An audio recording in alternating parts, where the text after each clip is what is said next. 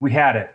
We felt like we felt like we could, you know, get the ball out and then go ahead and to move it. I mean, they didn't. The timeouts the, the timeouts don't have anything to do with them. I mean, you're down 10. It just moved the ball. Welcome to the Bulluminati podcast. I'm your host, Nathan Bond. Alongside me, as always, Robert Steeg, Seth Varnador. Gentlemen, how you doing? Great. How are you, Nate? What's I'm, what's new? Not much. Um, but I mean, if that if that quote from former head coach Charlie Strong didn't sum up uh, the last week or so of just uh, what the f is going on uh, with USF football, that I don't really know what is. That is a direct quote from Mr. Strong after last year's Temple game. Happy anniversary. Uh, almost happy, hmm. almost anniversary. It's a month away, but I mean, we're playing the same opponent, so you know, opponent anniversary. Opponent anniversary. So that's uh, where we're at tonight. Oy vey.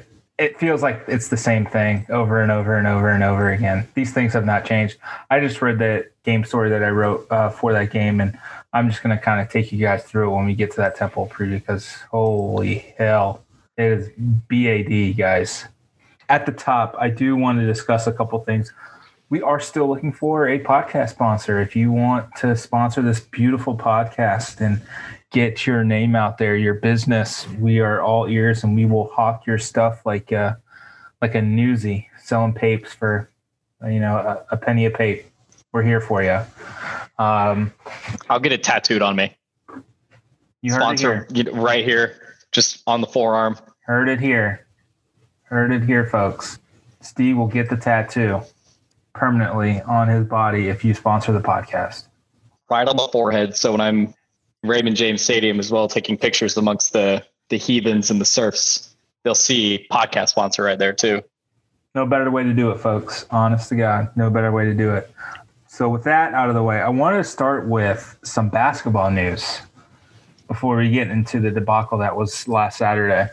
There were some rumblings. I think I think uh, Russ Wood from Rivals had this for like a month or so. Um, but it was confirmed today by head coach Brian Gregory. Zach Dawson has decided to opt out of the 2020 2021 men's basketball season. Uh, it's an unfortunate blow um, to the guard spot. He averaged, I think, a little over, uh, I think it was like 6.6 points per game last year off the bench. Uh, energy guy, pretty good defensively, had a three point shot that was streaky at times. Um, but it, huge miss there. Um, going to figure out how they're going to replace him. I think Caleb Murphy's going to kind of step into that role. Um, from what I'm hearing, uh, Xavier Castaneda is probably going to run point to at least start the year uh, with Caleb off the bench and see get his feet wet and and go from there from what I'm hearing, the tournaments are still on. The one uh, in Atlanta, and then the one in uh, I think it's what Fort Myers or somewhere somewhere down south. They're still on. They're looking for teams. Um, still, because you know, with all the game cancellations, they're still trying to figure out logistics, travel. Should we stay in state for the travel? Um, and they're they're still working on the schedule for for this season. Um, so there's that good news. Alexis Yetna almost back. So good news. Uh, the Brian, Brian Gregory said today that the final hurdle would be, uh, you know, those full contact practices. Um, so that should be coming up. Ferdy's around 90% there. That was uh, maybe a couple weeks ago. Uh, so slowly but surely, I believe they start practice this Friday and the women start tomorrow. So Wednesday, I think. Wednesday or Thursday. So basketball season's upon us. Both teams should be good. UConn's out of the conference. So women's basketball has a shot at winning a conference title. Um, it would be the first one in one of the major four major you know sports: football, men's and women's basketball, and baseball since 1995. So it'll be nice um, for for us. All right. Now that the happy stuff is out of the way, I don't know. That's that what is that 1985 or 95 95 okay that still makes me depressed i haven't seen a usf championship in my lifetime correct i mean softball softball still counts but like Yeah. of the of the major ones. Of the four major, yeah. So let's get into football. We got some news uh, from Tuesday. Today's Tuesday. Yeah, so Tuesday. Jordan McCloud has been named the starter uh, kind of going forward. Just got announced that on Tuesday during his press conference. Uh, probably shouldn't come as a surprise to anyone that uh, kind of knows what they're talking about and watches the film and watches the game and understands how these things kind of work. He was, I believe, uh, 26 of 35 for just shy of 300 yards uh, last Saturday against ECU. He was not the issue, and we'll get into what the issue was. Uh, Jeff Scott uh, went on to say on Tuesday, uh, I felt quote I felt like his timing with the wideouts was the best I've seen since I've been here, and that is something to build off of. Um, he had a lot of pitchers uh, with all their their with all their house blitz where they're they're bringing more they can block numbers wise. They're about five or six.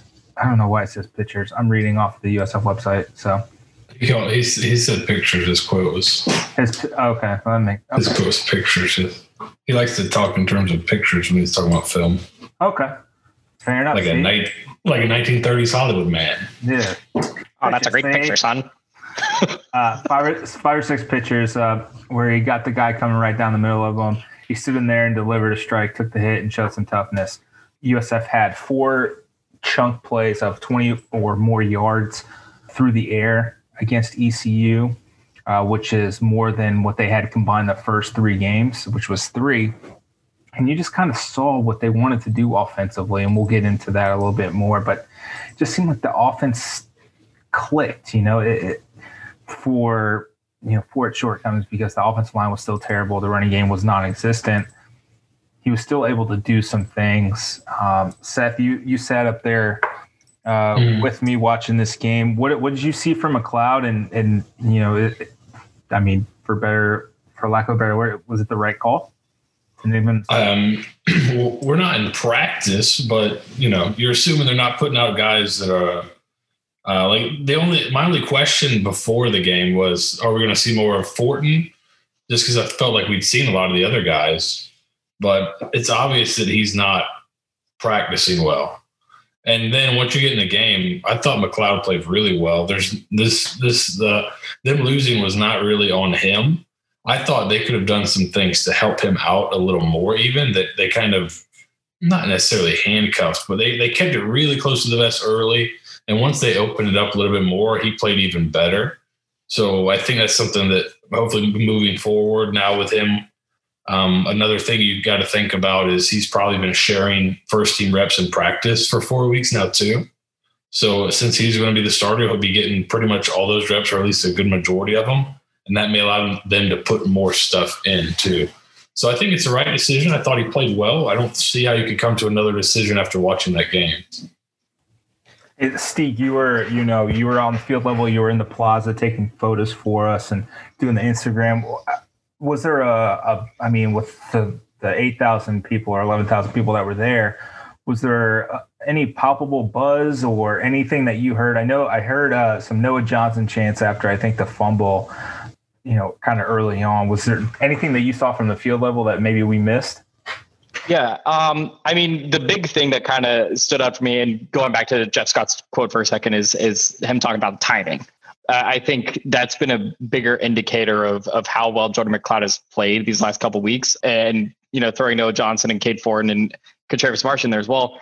He he definitely does have the best timing when it comes to his receivers, which is something that you don't really get a lot of fan support from as far as a like uplifting thing.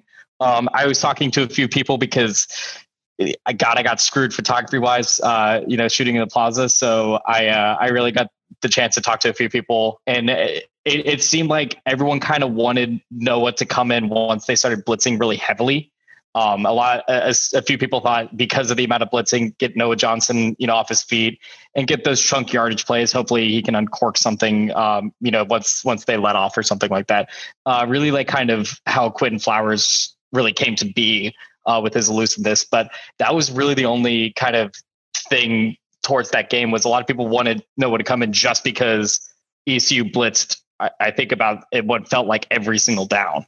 But from my perspective, watching the game and getting pretty unique angles um, behind the defense and and kind of seeing how things were developing, you could see Jordan start to scan the field a little bit and start to get comfortable when he had time. Uh, that was the big thing for me that I, I kept on seeing was he would go to his first read, he would go to his second read, and usually he'd start feeling pressure and have, either have to run or, or dump it off. But he was at least starting his progressions, which I thought was a lot better than we'd seen uh, week one, week two, and week three prior to this. Absolutely, and, and, the thing that we must you know keep in mind here is Jeff Scott said it uh, on Tuesday during his press conference. This isn't a rest of the season commitment. This is you're you are the starter this week. You are getting the first team reps.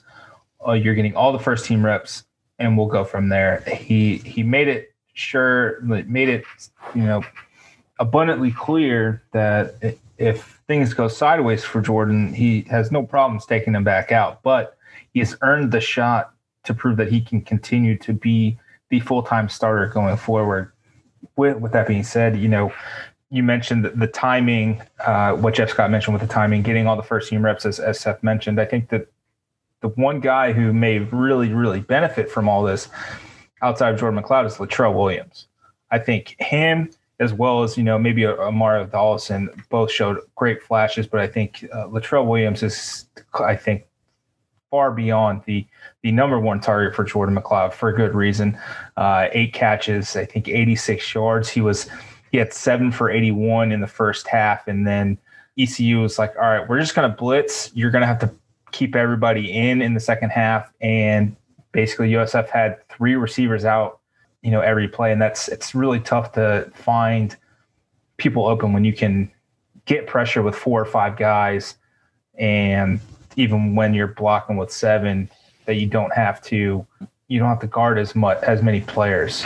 Yeah and that, was like that was one of my you know critiques. We're not in the we don't get to see the you know the real film and everything. So we're kind of just watching we get a good view of it from the press box. But that was one of my kind of critiques after the game is you know you need to find some more ways to deal with blitz besides just keeping seven guys in to protect because if I'm a defensive guy and I see that, I'm just gonna I'm just gonna show blitz every time, get you to keep seven guys in, and then I'll back off.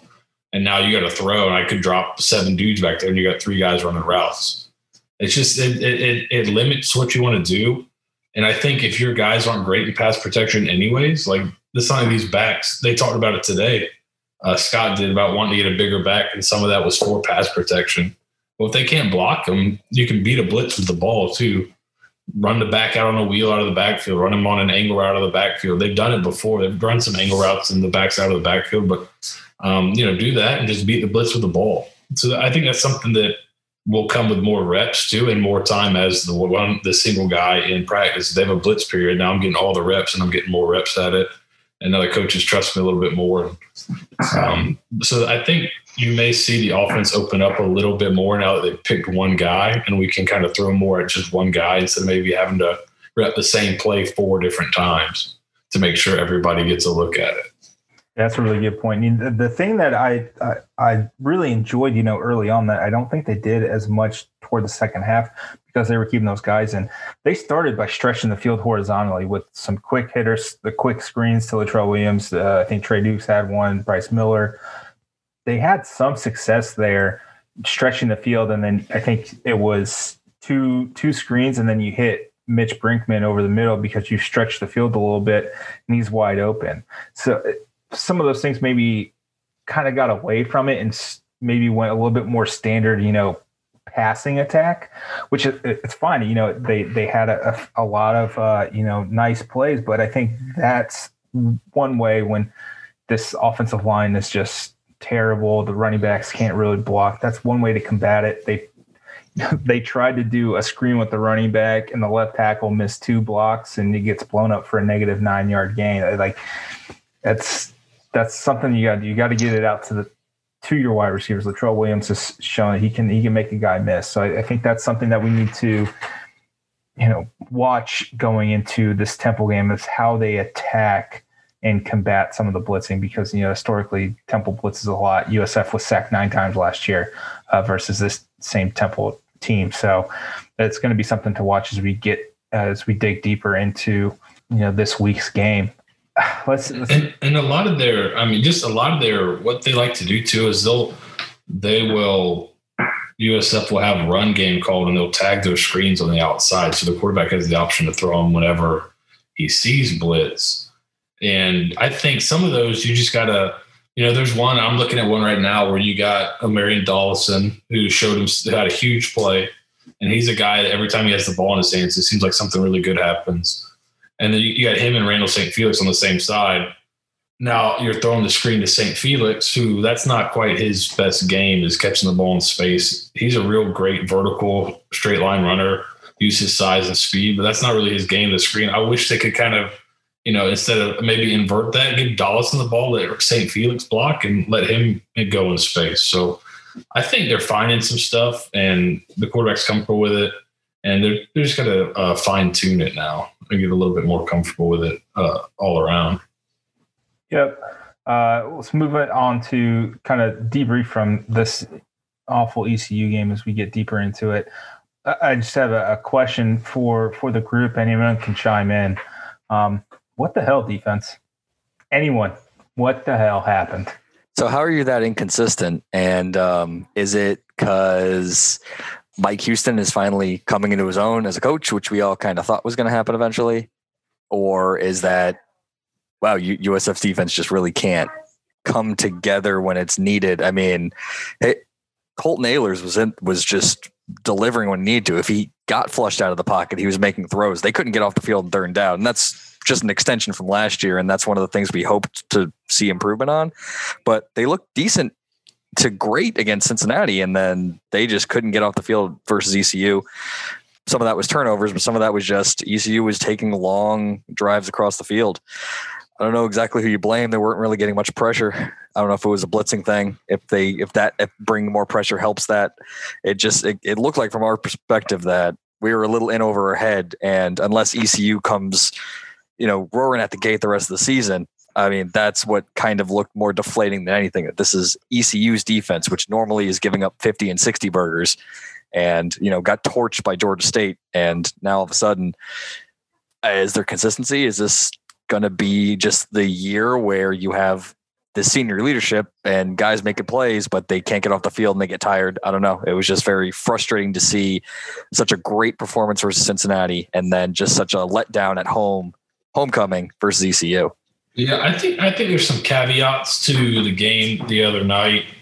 Um, one is you have right, you still had some guys that are that are pretty important players for you out especially in the back end, you lost a little bit of depth. And then the first drive of the game, you lose another another player in the back end. So now, I mean, they were running guys out here. I was looking at Nate and be like, who is that guy? I've never even heard his name before. And he was like a junior or a senior. So he's been he was on the roster last year. I was like, I don't I've never, I don't know who that is.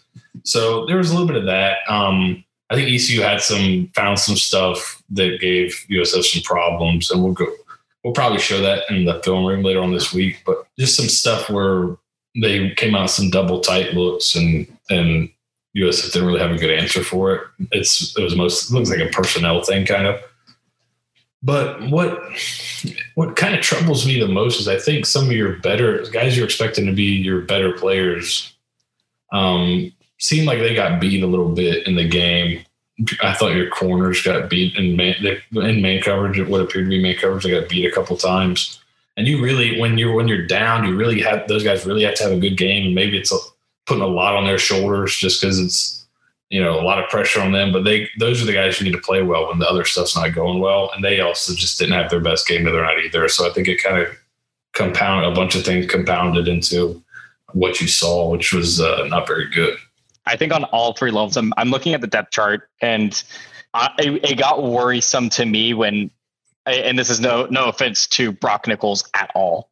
Um, I think he's a fantastic player. He got extensive playing time, obviously when Benson Davis went down, and then beyond that, yeah, and then beyond that, when Keyon Helton was getting extensive playing time, and I think that's probably the when I saw him coming out on the field, uh, starting the second half and everything that's when I started to get a little nervous and and a little bit more like, all right, this game's well out of hand now that we're throwing potential guys that were walk-ons two years ago. And and guys on this defense that hadn't played in a single snap of college football before and converted guys. And I mean, Mac Harris is a fantastic converted linebacker, but that guy was a safety in high school. And then you have Brian Norris, who was a running back. You have yeah, and, um, he had a, and he had a big bust on one of the runs. Mac Harris who just chased down the backside of the run and said staying home, and the quarterback pulled it for a big run on that first drive. So yeah, I mean, you want to play three safeties and you're down to like your fifth one. That's not that's not great. I think uh, Joey Knight had a little piece about it where he was talking. I think 13 scholarship players, or excuse me, 16 scholarship players played, but a, a lot more uh, walk-ons and a lot more guys without scholarships played uh, on that defense. And I think I think we're seeing now how bad the depth is. I mean, this isn't just like your starting 11 is is decent. Um, but once you start getting into those those second team and third teams, I mean, they're bad. and I hate I want to sugarcoat it, but once you get past pretty much Daquan Evans, Mekhi LaPointe, Chris Townsell, some of the guys in the secondary, you're looking at a really bad defense. Um, when you know a starter has to come out. So, so one question I have, and I, this might open up to something that's way more outside of what we can in the scope of the season so far. But how much can you point at? Hey, this is what the the coaching staff came in and said. This is what we see, and this is who we're playing or this is the guys we want to get experience because we like what we see, or this is who we think is doing better in the practices we've seen. And how much is this COVID? How much is this guys are out because of contact tracing? Like we don't know any of those numbers. Who's rehearse, uh, rehearsing? Sorry, my theater is out again. Uh, who's been practicing and who hasn't? We haven't been at practice. We haven't been able to mm. do that. We're not getting information on who's out because of COVID or tracing or whatever. Like how much is that? This is what I was like telling my buddies who were like, "This is a devastating, a travesty." I'm like, "Look, we don't know any of this information."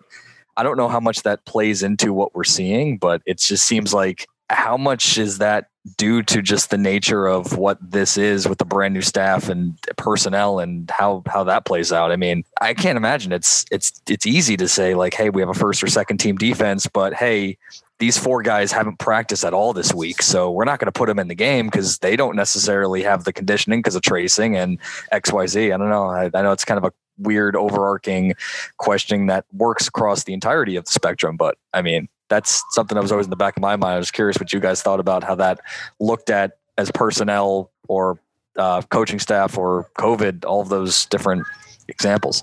I think the COVID opt out hurt us probably the, those uh, five defensive players who opted out Devin Gill, Eugene Bowman, Thomas Nance, uh, John Waller, and I'm missing the last one. I'm looking for right now. I might that might have been all of them, but I think those guys being out kind of hurt you the most there because those were, I mean, those were guys you could kind of say like, hey, they're young. Besides Devin Gill, who was going to probably come in and, and be your starting middle linebacker, you know, those are those are young guys that were probably gotten really really good extensive playing time that you could have kind of leaned on to, you know, say, hey, we're learning. Now you're getting, you know, juniors and seniors who haven't played uh, a single snap for USF, basically aside from special teams that are now you're starting defensive end and you know you're starting nose tackle. And so, yeah, I, I think that probably hurts the most there. I will say, you know, with uh, Mekhi LaPointe out, uh, Bentley Sanders out, and then you lose Vincent Davis on the first drive, and then I don't believe Chris Townsell came back in after that bomb, uh, either cramped or pulled his hamstring. So he's out. So you're down four guys in, on your back end. I think you're you're I think Chris all safeties. Yeah, I think you're you're Townsell would you want to safety. You want to play three of them? you call Gabe McNeely and hope he can start playing now, or Jordan Blackman, one of those two. Right. So you're you're down, you know, bodies here. Keon Helton, he missed, I think, all of last year with an injury. He's been mostly a special teams guy. His brother's doing all right at Florida State as a wide receiver. he got a touchdown against uh, Georgia Tech, if I'm not mistaken. There's some very, very green, green guys back there. And the, the thing that, you know, outside of the injuries, outside of the guys missing, the thing that really kind of sticks out to me is Mike Hampton does not look right. He he's been burned a couple of times, and I think he allowed two touchdowns last week, or allowed he definitely allowed one on a crossing route in the back. He had a couple a couple that were dropped that could have easily been caught. That that and first, so did uh, Sails had one too. The first drive for ECU, it's third and third and goal. Six. Third and six. Uh, Holton Ahlers rolls out left. great pass, wide receiver just drops it, and I believe it was Mike Hampton in coverage. So got he got super lucky a couple of times, but he's just not been the same. And that for some reason, that's just the history of USF corners.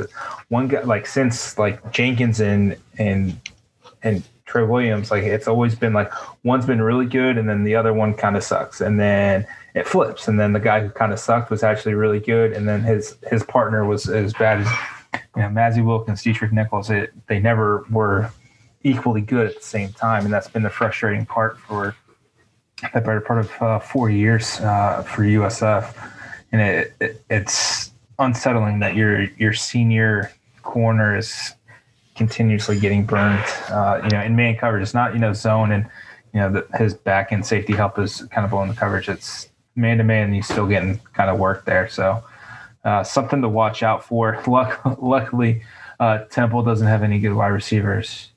Oh wait, wait. Oh no. Oh shit. Oh, oh lord. Oh man, we'll get into that in a minute here. Is Ventell Bryant still there?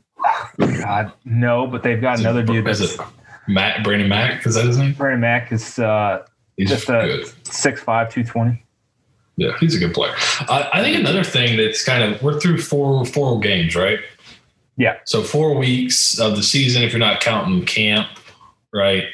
I mean, spring is you get roughly about four weeks of practice. I think one thing that you're seeing is that because I just talking with knowing people um, and, and, hearing things from what the plan for the the, the last step was before uh, they got fired.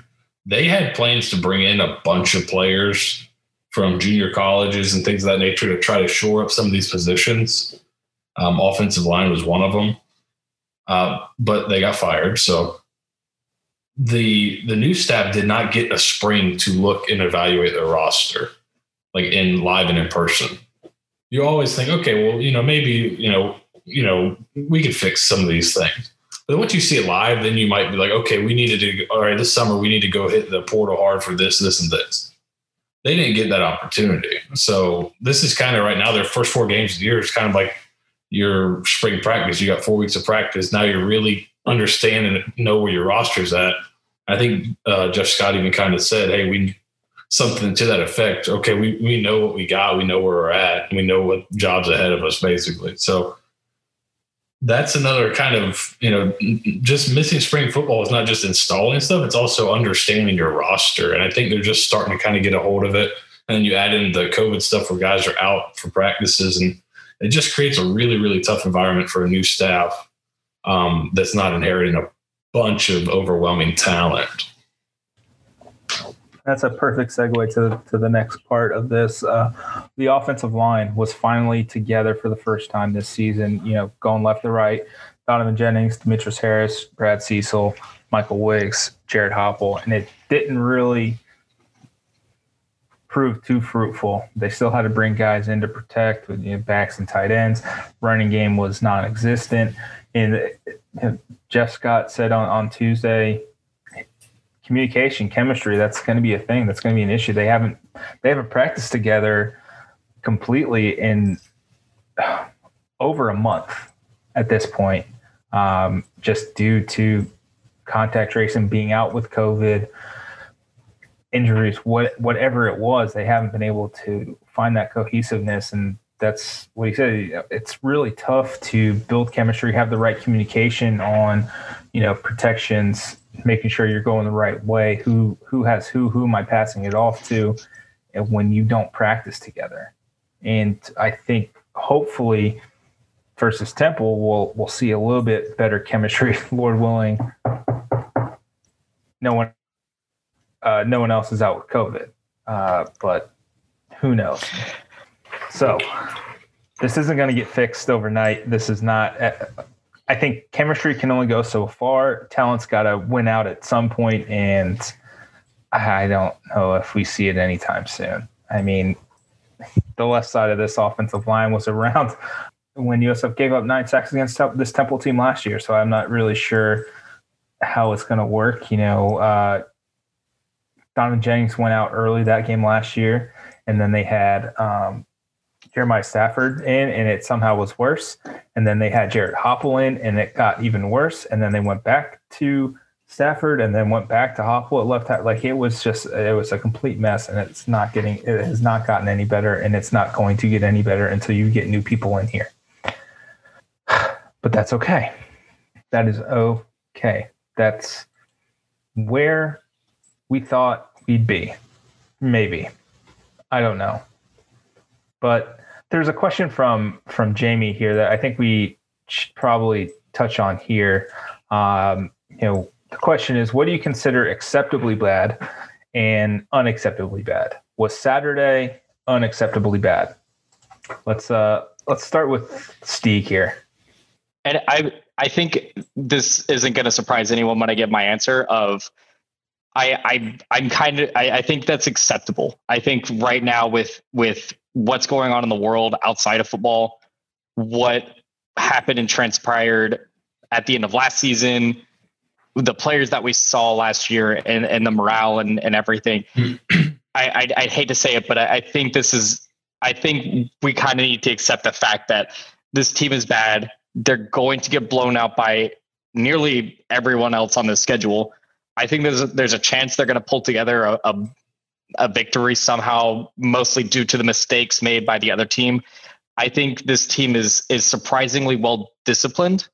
Um, which I really enjoy because that's that's a quick overnight change that I didn't expect was going to happen.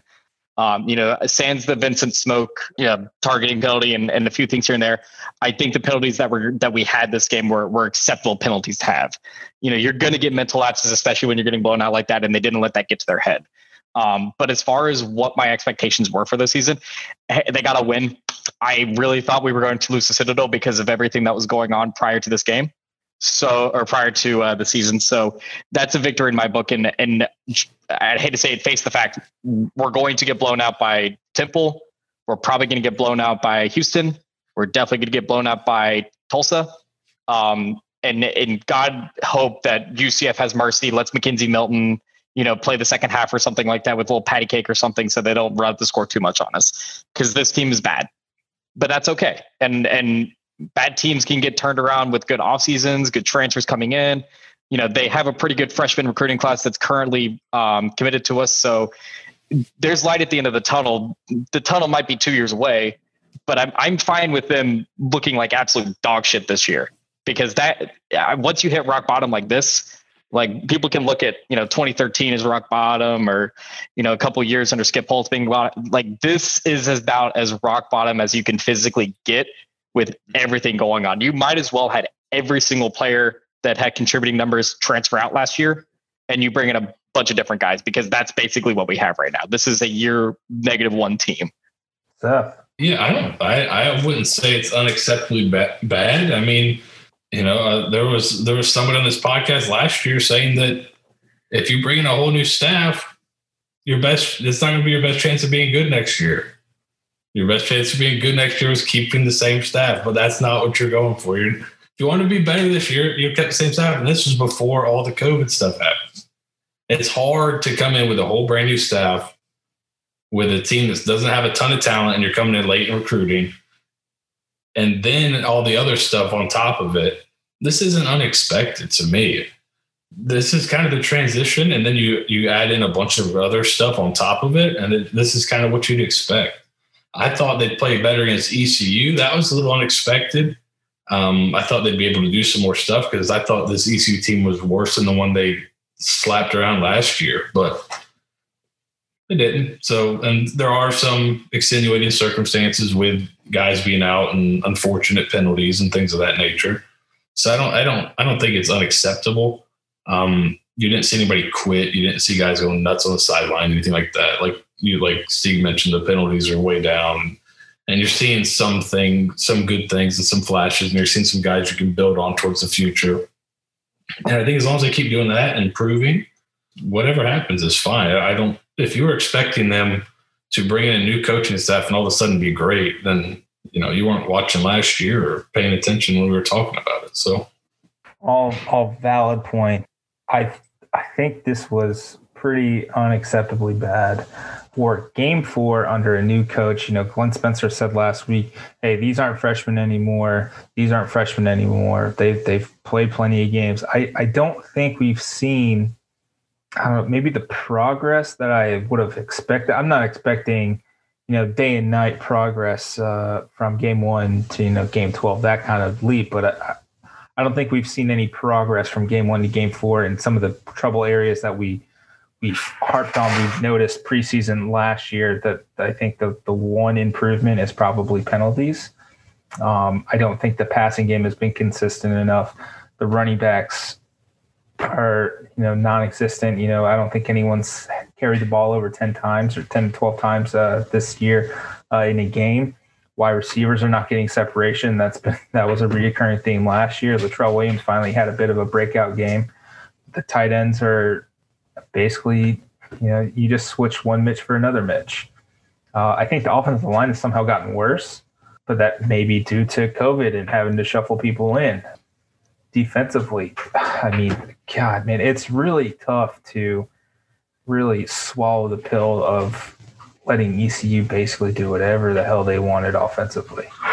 And I, again, I know with injuries, COVID, that's that's tough pill, but man, that, that's just really bad. And then special teams is worse. It's so much worse than it was last year. And it like I don't I don't get how it can be still so so awful. USF signed a new kicker this week. We'll see if he gets any playing time. Um, I know Scott said last week he was looking for someone to boot the ball out of the back of the end zone. Spencer Shrader was able to do that a couple of times, but not consistently last week. The kick return game's fine. Johnny Ford and Jaquez Evans are really good, and whenever Terrence Horne kind of gets going again, it's another dynamic option. But man, long snapping's been brutal. I mean, you got a video guy being being your long snapping long snapper. Uh, punting's been pretty terrible. Trent Schneider's definitely taken a step back, and then kicking's just been a black hole for the last two and a half years. So from game one to game four, the only thing that I can put a stamp on, yes, this is improved, is penalties. Whoop de do. I, I mean, and, and to their credit, they're getting everything out of those penalties. I think they're averaging – like 4.25 penalties per game, and their average uh, penalty yards per game is around 50. So these are you're not getting the you know the five yard ticky tack stuff. You're you're going for it when you when you commit penalties, holding, pass interference, and sportsmanlike conduct. I mean, you're you're really going for it. So kudos to them. So they're they're making their penalties count, I guess. Those are penalties of effort. That's all right. exactly, or penalties of getting beat. One of the two. well, I mean, you're trying not to get beat, so you can grab somebody and hold them. I feel like nobody remembers 2013 McNeese State when we say like unacceptably bad because something about like being in a very incorrect offense for what we have and then also getting mollywopped by uh, an FCS team was unspeakably terrible. Uh, I also feel like we're not giving enough credit. I know it's kind of silly to say because this seems like a bad team, but like Mike Houston is a good coach and has been there a couple years. This is Jeff Scott's first year with COVID. I'm not saying this is great. That was very depressing to see, but there's definitely glaring issues that need to be fixed. Uh, to go to your point about other things outside of penalties, uh, time management is definitely improved, and they're not kicking sad field goals. And I know there's a lot of people who did not like going for it on a fourth and five, I want to say, inside their own 10 when they should they wanted them to kick a field goal, but you're down a couple scores. I you think you have a play that you like. That kind of stuff I do enjoy seeing to where it's not we're going to be extremely vanilla with what we're doing and we're going to see what happens. I'm not sure if that was trust or lack of trust in the kicking game, but um, those kind of things as a coaching staff, I do like to see. Now, I mean, depending on how the rest of the season goes, we'll see. But I kind of think that I wouldn't necessarily say unex- like un- unspeakably terrible because I also don't. I also think like a USF floor isn't as high as some people want it to be or think it is, and this is kind of what the floor is, and it's not very good. But they did get a W. Not that that matters that much, but I'm not going to go ahead and. Uh, there's one thing I, I heard on um, the Split Duo podcast with Steven Godfrey as a guest. He came on and said nobody should ever, or uh, no coaching staff should be judged exclusively on what's happening in 2020 with everything going on. So that's kind of where I agree with, and I don't want to set expectation one way or the other just based on what we're seeing right now. I know it's frustrating and upsetting, but I don't know. It's, let's reality. see what happens. It's reality. Let's see what happens. It sucks, but I also think sometimes that needs to happen. That kick in the gut needs to happen to realize this is where we go and we're either going to get there or we're not, but it's not going to happen instantly. I uh, completely agree. Um, we suck. We're gonna suck probably this year, next year, but that's okay because I I think everyone on this podcast trusts that Jeff Scott's gonna get. pardon me, is gonna get this turned around. He's too good of a coach, too good of a recruiter, not to turn this around. Um, and I think he's got the right pieces in front of him. He has the right leadership in place with Michael Kelly. That they, I think they share the same vision for this program and uh, they're they're gonna get it right. But man, we're gonna have to suffer through some nasty shit. This is gonna be some like baby soft like doo doo for a while. Like just be prepared, but it will get better. This is like having to wipe your baby's butt for like two years, and then they figure out how to do it themselves, and they're potty trained. If you're lucky. If you're lucky. Shout out Olivia for learning how to do all of that in the last like three weeks. that's, that's, that's, It's been, it's been game changing, honest, honestly. Here's a, I have a question. I think this is something that we need to think about too. Um, not this is more of a micro issue, I'd say. Or let's let's recontextualize the Cincinnati game. Cincinnati turned the ball over five times. Turnovers are a bit random. I think the USF kind of played out of their mind, was able to generate turnovers, which isn't always something you can do. I think you can be prone to turning the ball over as a player, like quarterback. Some of them are prone to turning the ball over, but it's tough to just generate turnovers on defense. So you generate five in one game. Maybe the defense really didn't play that well. Maybe they just generated five turnovers and were able to hold in some red zone situations. So maybe the, our expectations shouldn't have been that high coming into ECU. I know my, after I thought Cincinnati had a pretty decent offense. So after seeing them play pretty well, I thought, you know, all right, so this ECU team's much worse. They should be able to hold them down.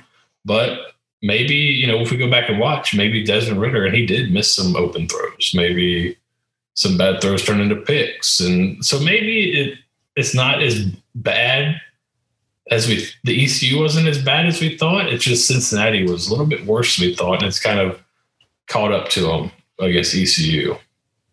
I I think it harks to unironically the day that we're recording this is um, USF football has a has like a certain day of the week for for certain focuses, and and today's Tanoga, uh, which is takeaways, no giveaways. Um, that was I think the most staggering thing to me was um, defense didn't produce any turnovers. I, I feel like there's They they need to. They're not Yeah. able to sit like take shots your next- and take a bunch of plays. And, your next win is going to be because the other team makes mistakes and and and and turns the ball over.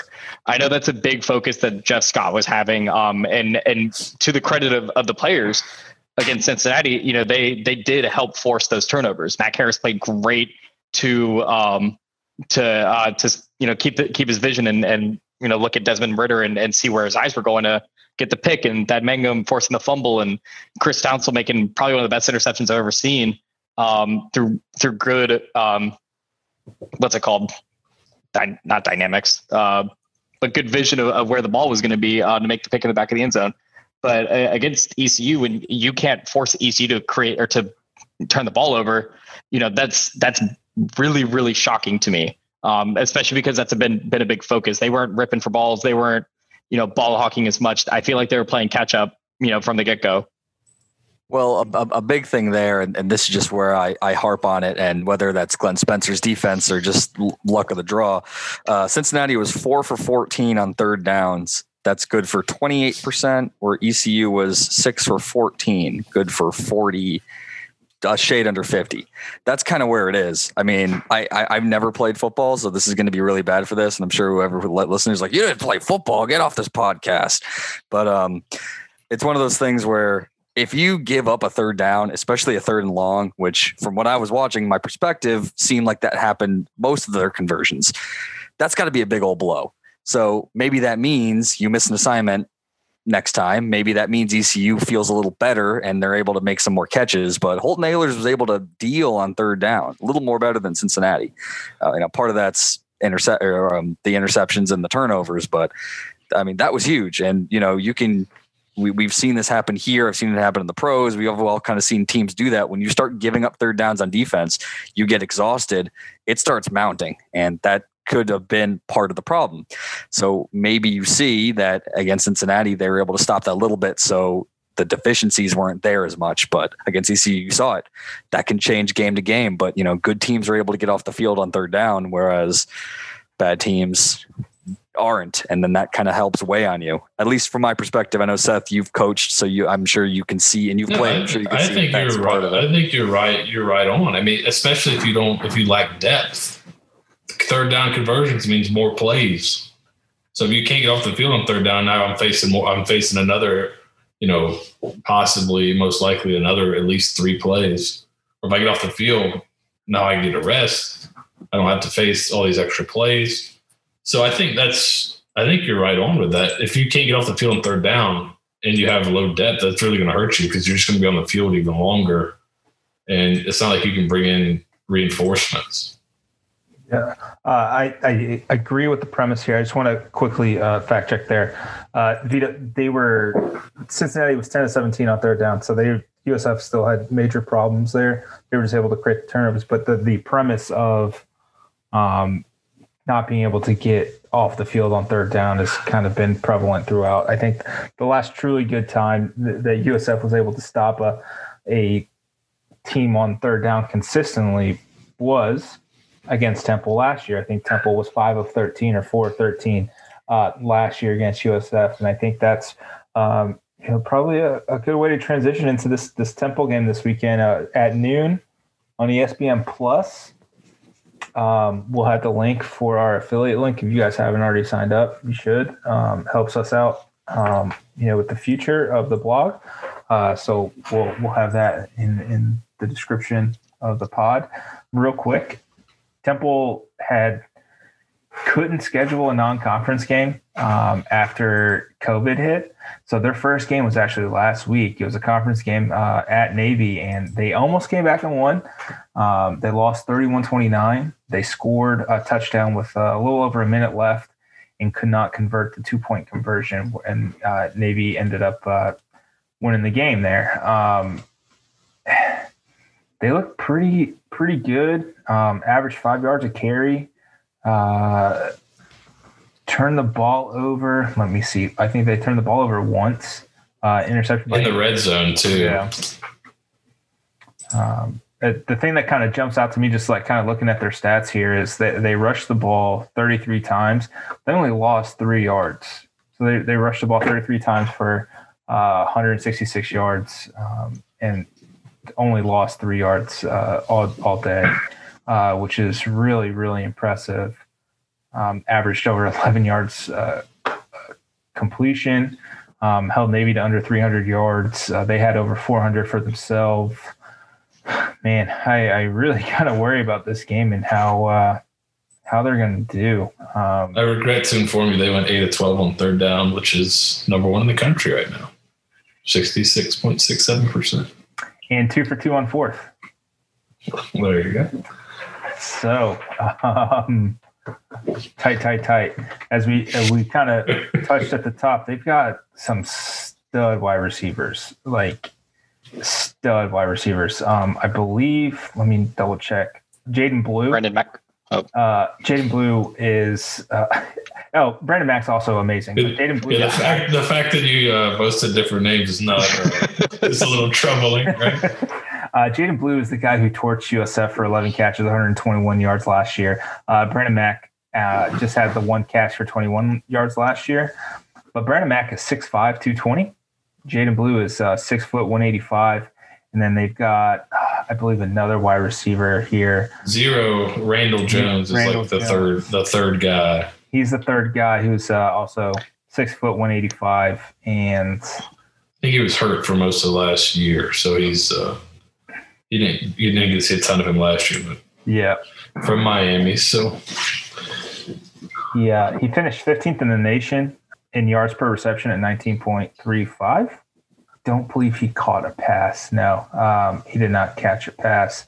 But God dang, man, they've got.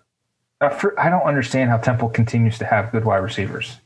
and they had some graduate last year too. They were, I thought they had four or five really good ones last year, and then three of them were back. So So I, I don't I don't get how they uh how they do it, but they're going to be really good, really tough. And thankfully, uh, USF secondary isn't banged up and missing guys because this could be a really uh, nightmarish scenario for the Bulls as we head into Temple and try to lick our wounds um, going into the, the last part of the season here. Seth, uh, man, what what have you seen from Temple? Uh, you know, understanding uh, as Coach Scott uh, mentioned this week, it's really tough to gauge how their defense is going to be because they yeah, played a triple option team the first game. So you've got to really kind of look to last year's tape of what they can do defensively, um, you know, schematically with the same coordinator and whatnot.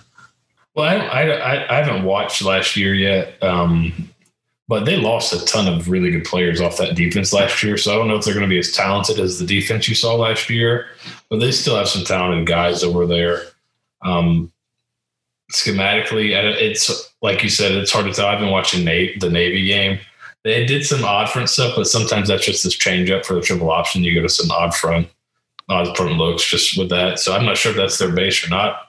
Uh, but I'm, I'd imagine you're going to see the rest of the year. You're going to see people playing man coverage and attacking, um, and make, making USF beat them down the field, winning one on ones in man coverage. So I wouldn't be shocked if you saw that offensively.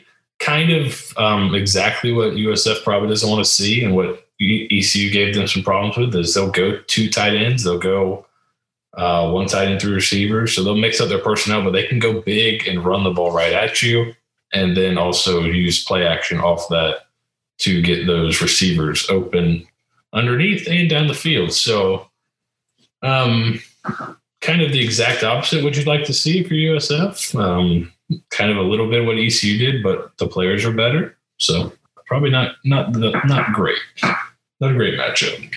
No, and as I mentioned at the top here, uh, Temple sacked USF quarterback uh, Jordan McCloud nine times last last week, or excuse me, last year. So it, it's going to be a, a, huge issue here for for the Bulls, uh, def, you know, offensively against this defense.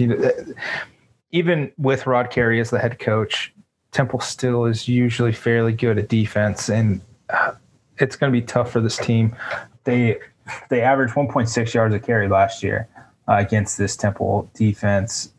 How how can USF win this game? What do they have to do offensively, defensively to win this game? I'll start and start with the obvious that I kind of just already harped on. Um, force turnovers. You have to you have to force either a mistake from Anthony Russo, um, force a fumble of some sorts. I, I don't foresee our defensive line playing that great against uh, Temple. Uh, Temple didn't give up a sack against Navy, and Navy has a pretty good pass rush this year. Um, so, I you know they're they're returning a pretty good offensive line per per usual. Um, so you're going to have to force Anthony Russo to to force some throws and, and make some mistakes there. Um, and then offensively, I mean, you you have to spread the field as much as you possibly can. Um, you have to make uh, Temple uh, stretch horizontally a lot, whether that's through um, jet sweeps, wide receiver screens, and and hit the middle of the field and, and get your playmakers in space and put the ball in the playmakers' hands as quickly as possible. Um, I, I, think you can get a big game out of Latrell Williams because you know one on one, you know we might get we might get some lucky throws out of Jordan McCloud, um, hit him on some um, slants or, or some easy routes here and there. Um, but evidently, I mean, you gotta you're gonna have to get lucky in this one. Um, I think Temple might be the worst matchup we have right now. And like Seth was saying, like this this is not the team you want to play after you just got your ass whooped by ECU. Like this this is gonna show even more glaring issues. And I mean, you have like Temple has the the blueprint to beat USF like right now, like with what they just saw against with ECU. Yeah, I think you're the it's important every game to win these two categories, but really important when you're the underdog is you got to win the turnover margin, and I think you'd have to win it somewhat handily. And you need to win the explosive play margin. If you can generate explosive plays against the blitz somehow, that's uh, offensively, that's going to keep you in the game. Uh, I don't think you're going to go up and down the field. This offense is going to go up on up and down the field for long drives on anybody, and then you have to win the turnover margin. Um, keep your defense off the field, win the turnover margin, maybe get some short fields that you can get easy scores on. That's how you win the game. Um, I don't think you're going to win just a straight up, uh, you know, trading possession for possession with anybody. I've got a, a surprise guest here. Colin Sherman has popped in. Colin, you you you've watched the game here and there. So I, I, was just actually I just popped in the room because I wanted to hear what you guys were going to say. I didn't really have like too much to to add. Um, we suck. It's fine. Like it, they didn't play very hard, and I don't like that.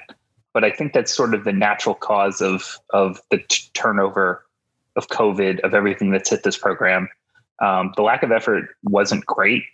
I don't want to see that sustained, obviously, because you, the only thing you can control is effort. Um, your players are very bad, but you still want them to play hard, and that's not good. But like, you know, I mean, I, maybe I'm old and cynical. Okay, I'm old, but the like we went through this with Willie. You know what I mean? Two and ten, four and eight. Like those kids, all we heard was how much they loved it. They didn't play very hard at times. You know, they just didn't, and that's and that was part of like building the program and bringing it back to where it needed to be. And this happens. I'm not upset about it, but yeah, the effort I've definitely seen better effort out of a USF football team before. I don't think they tried as hard as they needed to. But let's give Jeff Scott and the team a chance to pull that together. I said this to you guys in Slack earlier this week, and I stand by it. I think if there are 60 ish guys on the roster at the end of this season, that's okay. you know what I mean? Like it's time to it's time to turn some folks over. Um, Sonny Dyke style. Sonny Dyke style. Yeah. Transfers, JC, 30, um, 30 transfers. Yeah, not just FTIC kids, man. Like we need we need a whole we need to hit them at multiple different levels. We need to hit um, some upperclassmen that can come in and make an impact right away. We need to hit the transfer market for guys that want to play one or two more years, and we need to get some base in, um, some quality freshmen that can build out a long term sustainable program. But um, we're bleeding we're bleeding in two different directions right now. We got you know the paper cut, and we got the full the full open wound, and uh, we need to stop them both. But let's stop the full open wound with uh, JC kids and, and, transfers first. I agree. I agree. Man, I, I don't know how USF wins this Temple game. I uh, there's not a single part of me that thinks USF can win this game, and which is unfortunate because I I think Jordan McCloud is going to be the guy the rest of the year. I don't know if the defense is going to be up to snuff. I, I just it was Temple's really, bad, man. It was Look, really disheartening. Russo still stinks. Like they they lost, and Russo still stinks, and they're a ten point favorite. How bad are you when you're a ten point dog to Anthony Russo? Like, come on, like that team's trash. Yeah. And, like, and it, it's unfortunate because he has guys at the skill position on like a situation at USF where there aren't really guys like the, their top three wide receivers that we were just mentioning it. They're really good. They've got a 6'5", yeah. 220 dude that's amazing. And he's not even he's not even the dude that worked over USF last year. It's just another guy and another guy. And it's it's really frustrating to see that Temple of all places continually churn out these skill guys. Ventell Bryant is don't even get me started. Jefferson High School. It's so stupid. How how a kid like that now he's graduated, but like a kid like that, how how does that kid get away? How? Like, that's insane. It's one thing if he goes to UF or Florida State or someplace like that, but when you losing that kid to Temple, that's a failure on the that's a, an assessment of his talent failure, or it's a recruiting failure, or it's a failure somewhere along the way. That just can't happen. That's yeah, a lot of messes. Yeah, a lot of messes how Temple was able to. Yeah, you know how Temple was able to kind of keep this, this this momentum going. They they recruited their area pretty well. like I just took a scan through their roster and I'd say uh, about a 75% of their players are from that Pennsylvania or, or from Pennsylvania or, or Maryland or, or somewhere in that region. Yeah, they're, they're not going very, yeah, they're not going very far. But Right. but they'll dip into they'll come dip into Florida for guys too. Mhm. They they do a pretty good job of like dipping out of state, out of area to get what they need. And those three guys you mentioned are all uh, you got a redshirt junior, and then the other two guys, the other two receivers are both graduate level. So they've And one of been them there a from while. Miami. Yep. So But at keep least one of keep from Miami. keep this in mind, Steve. Yeah, keep this in mind, Steve. That like I'm from that area. Like high school football in that area sucks. Okay, this is not like if you're getting high school basketball players in Philadelphia, you're getting like the best of the best. Like that's some of the best high school basketball in the country. But I've been to high school football games up there. Um, I went. I was in a high school up there. Like it's trash. Like it's really bad football. It's painful to Mhm. watch. Like Well, you go high to like football Ala. Ala, so uh, just it's keep that in mind. But like, if you're getting the top guys at these schools, like they're top, I, I hate to say it, top guys at, at uh, up in Pennsylvania and the, and the New England area, some of those guys are better than some of the three stars that you can get down here in Florida. That's incorrect. I I uh, I saw Straight up not true. I saw uh, when I was at a I was at a small D two in West Virginia, and Lakeland went up and played, and it wasn't even a good Lakeland team. It was a pretty decent Lakeland team. They went up and played like the best Catholic school in Pennsylvania, and they beat them so bad. Their players said after the game, "I thought they had 14 guys on the field." Well, that's different. That, that's a Catholic school, though. I, I, That's not the same sport. that's the good football. Yeah, I know. I'm, So, like Listen, it's not I the same sport if you a- go above. Ta- it's not the same sport if you go 30 minutes above Tampa. It's definitely not the same sport if you go from Tampa to Pennsylvania.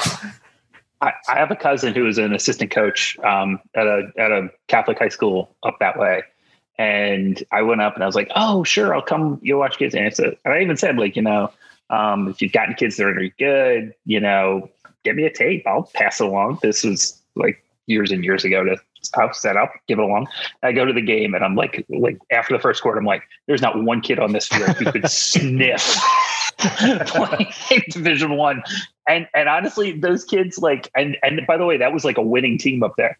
Those it's just it's like watching a different sport. And now what those kids are being recruited to, like all those high schools up there, it's all D two and D three. Like there's a big D three influence. Like everybody in PA, there's only three D one schools in in PA, but like the the rest of it, it's all D two and D three kids. And it's so even if Temple's getting like the best, what yeah, the PSAC, PSAC. yeah, my yeah, my my cousins were all PSAC swimmers at uh, Kutztown. Um, so like that's where they all go. So like it's not even the fact that Temple is getting the best kids out of PA means they're still getting crappy kids. Right. and you know what? Those crappy Sorry, kids, they're about to beat the hell out of us on Saturday. yes, they are. That's the problem.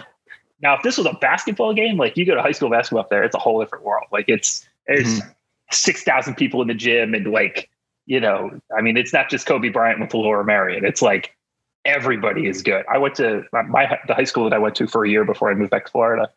We had uh, two kids who ended up playing at Temple, and like the gym was packed every night. Like that's just what it was, you know. But it's just it's a whole different world up there. And Catholic basketball is better than public school basketball. So And uh, only in PA. I will say there's a guy that I work with at, at my real job who uh, played college football at Rhode Island, and he was the New Hampshire Player of the Year. I think it's like the Gatorade New Hampshire Player of the Year, and he ended up at Rhode Island. He was great at Yeah. Rhode Island, but that's where you just kind of end up when you're up there. Like, Yeah. to say, uh, basically above the Mason Dixon line, you're it's a crapshoot.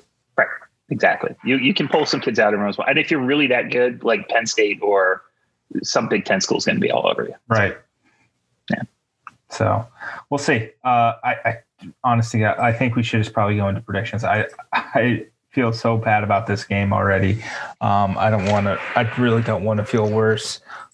All right, let's do it. Uh, prediction time. Let's, uh, let's switch it up. Let's go Vito. What's your prediction? I mean, Temple's only played one game, but I, I mean, at this point, uh, we have to see it to believe it. That's kind of where I'm at, and it's going to be a while. It's another away game. Man, this this has like 38-10 written all over it. Temple. That's my prediction. Temple, yeah. Temple. All right, Colin. Let's see what you got. I'm um, I can't believe I'm going to do this. You're an idiot. Um, after weeks like last week, teams go in one of two directions. They either tank it for the rest of the year, and you're going to get a roll of stamps that's just going to get even worse, or they f- dig a little bit deeper and find something and decide to commit, um, and at least some of the team gets bought in. And I'm going with the latter in a stunner. USF 31, Temple 27. Money line, Colin kids. Sherwin doing this too. I know. I'm the one that's supposed to give the stupid prediction. Yeah. No, USF I- has never beaten Temple in Philly I- before. in Philly. They've never done it in Philly. I won't be there. So naturally they'll win because I've been to every other USF Temple game Philly. But But, I will say Temple did break the streak last year by being the first road team to win a game in the series. So I mean, we all know once the, once the seal's broken, it just flows. So you never know. yeah, I, I maybe I'm the Revenge, baby. No, my fa- myself and my family won't be there. Um, I'm not traveling for bad football in the middle of a pandemic, so that's why I'm not going. But Have fun. um, Will. Have fun. Oh yeah, yeah, yeah, exactly right. But yeah, I'm not, I'm not going. So I I just this team's going to break one of two ways. Either they're going to win, pull pull together and find a way to win, and they're definitely playing a beatable team, um, or they're just going to play the. And if they lose, by the way, if they lose this weekend, if they mail it in and they look as bad as like a 38-10, like Vito said, uh, we're not winning a game this year. It's over. I should have said last week. But Yeah. I don't So- agree with that statement, but I do think that this is another. I mean, I'm just saying that if that was it, that redemption game happens later on, but being an away game. Uh, sorry, moving on. So Um, yeah, it's if these teams were both fully healthy, I may think a little bit different, but there's just been so much stuff going on with USF. Um, I think like 34 to 9 Temple. yeah, it's a good pick. Uh, yeah, I wanted to go 38 to 10 Vito. All my picks have been close to Vito's. I don't know if that's a good thing or a bad thing. Vito. We're right on we're we're we're right on same wavelength. Same, yeah. Every You guys are two peas in a pod. All right. So here's what I'm thinking. Temple, I mean, effectively put up 30 points against Navy, who, who's bad, but they also limit possessions. So they could probably have gotten up to the 40. So I'm going to go 40 17 Temple.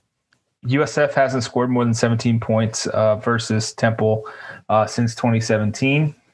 They scored seven points against Ta- Temple over the, their last six quarters because USF took a 17 nothing lead into halftime against Temple two years ago and blew the lead and never scored in the second half. And then they only scored seven points last year. So in the last six quarters against Temple, USF has scored seven points.